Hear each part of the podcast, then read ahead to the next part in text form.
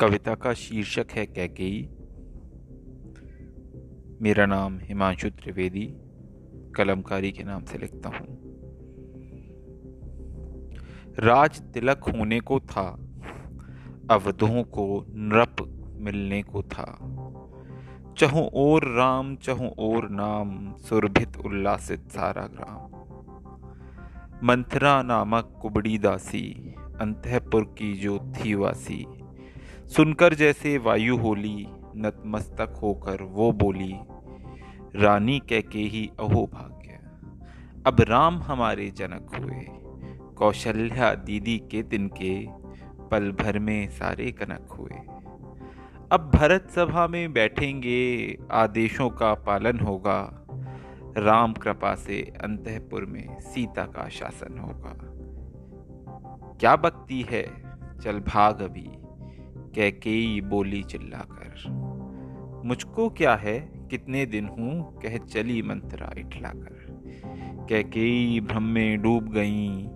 क्या नियति यही है भाग यही आदेशों में रहना होगा। क्या भरत का है सौभाग्य यही? नहीं नहीं, मुझको ही अब कुछ तो कुछ तो करना होगा।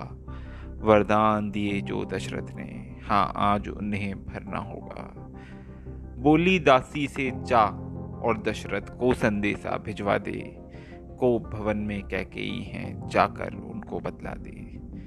दशरथ आए, बोले कैकेयी उठो प्रिय, क्या हुआ तुम्हें? कुछ तो बोलो, मुख तो खोलो, चिंतित अब और न करो हमें। कैकेयी काले कपड़ों में विकराल स्वरूप में बोल पड़ी।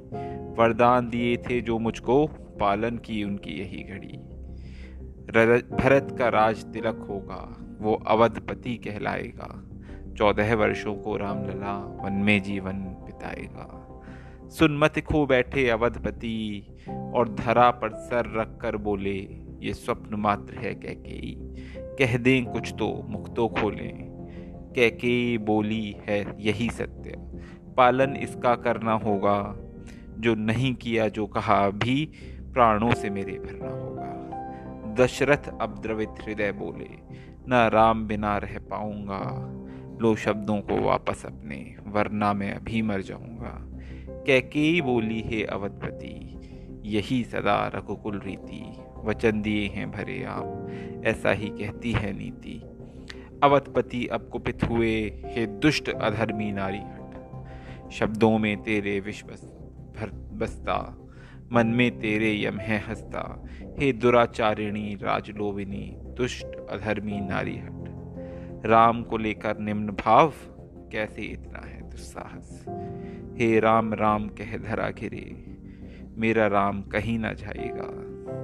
कह कई विधवा वस्त्र धरे, दशरथ ना वापस आएगा। कह कई विधवा वस्त्र धरे, दशरथ ना वापस आएगा। धन्यवाद।